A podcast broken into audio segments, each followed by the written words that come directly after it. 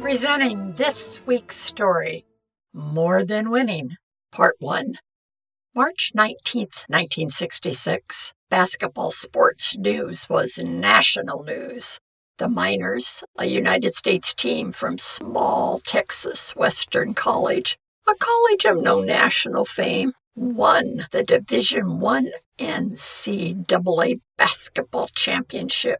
The biggest shock was that Coach Haskins had begun the game with five black players. Word flashed from radio stations, televisions, phones, and newspapers. How could a coach dare to choose five black starters for a championship game? College basketball in 1966 in the United States was almost completely segregated. Teams in the South never started a game with five blacks. Always there was at least one white starter. Thousands of letters were sent to Coach Haskins. Texas Western College estimated that 40,000 letters were received. Many were hate letters. Threats came. The national press was often negative. The team players were accused of being criminals, not really students. Often false information was accepted to be true. Coach Haskins believed his five black starters were his best players to begin the game. Texas Western was already integrated. The team was integrated, and its guys worked well together. Coach said later, To me, they were just kids in white and orange uniforms. Not white guys, not black guys, just Miners.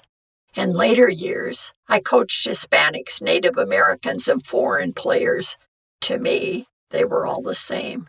They were my players. I certainly wasn't trying to make a social statement. I just wanted to win.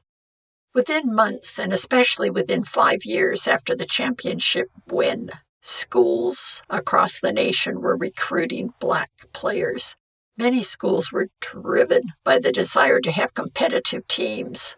More black students were having opportunities to finish college. Coach Haskins' 1966 national championship team proved they qualified as players and students.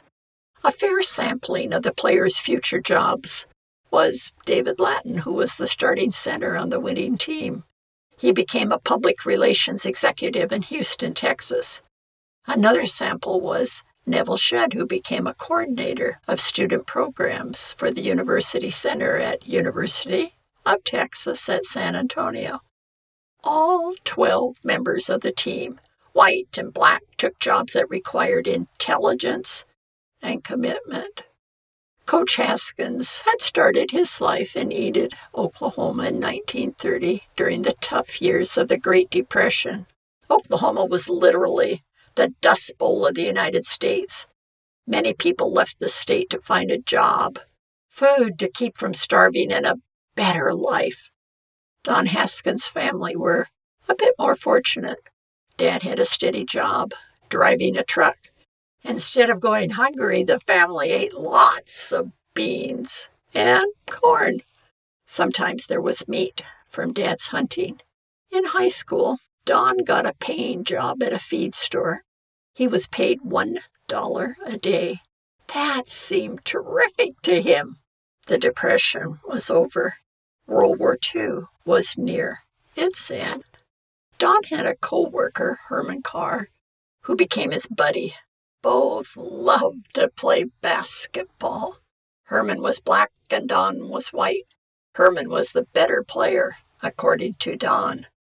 This is Barbara Steiner with a story I anticipate continuing.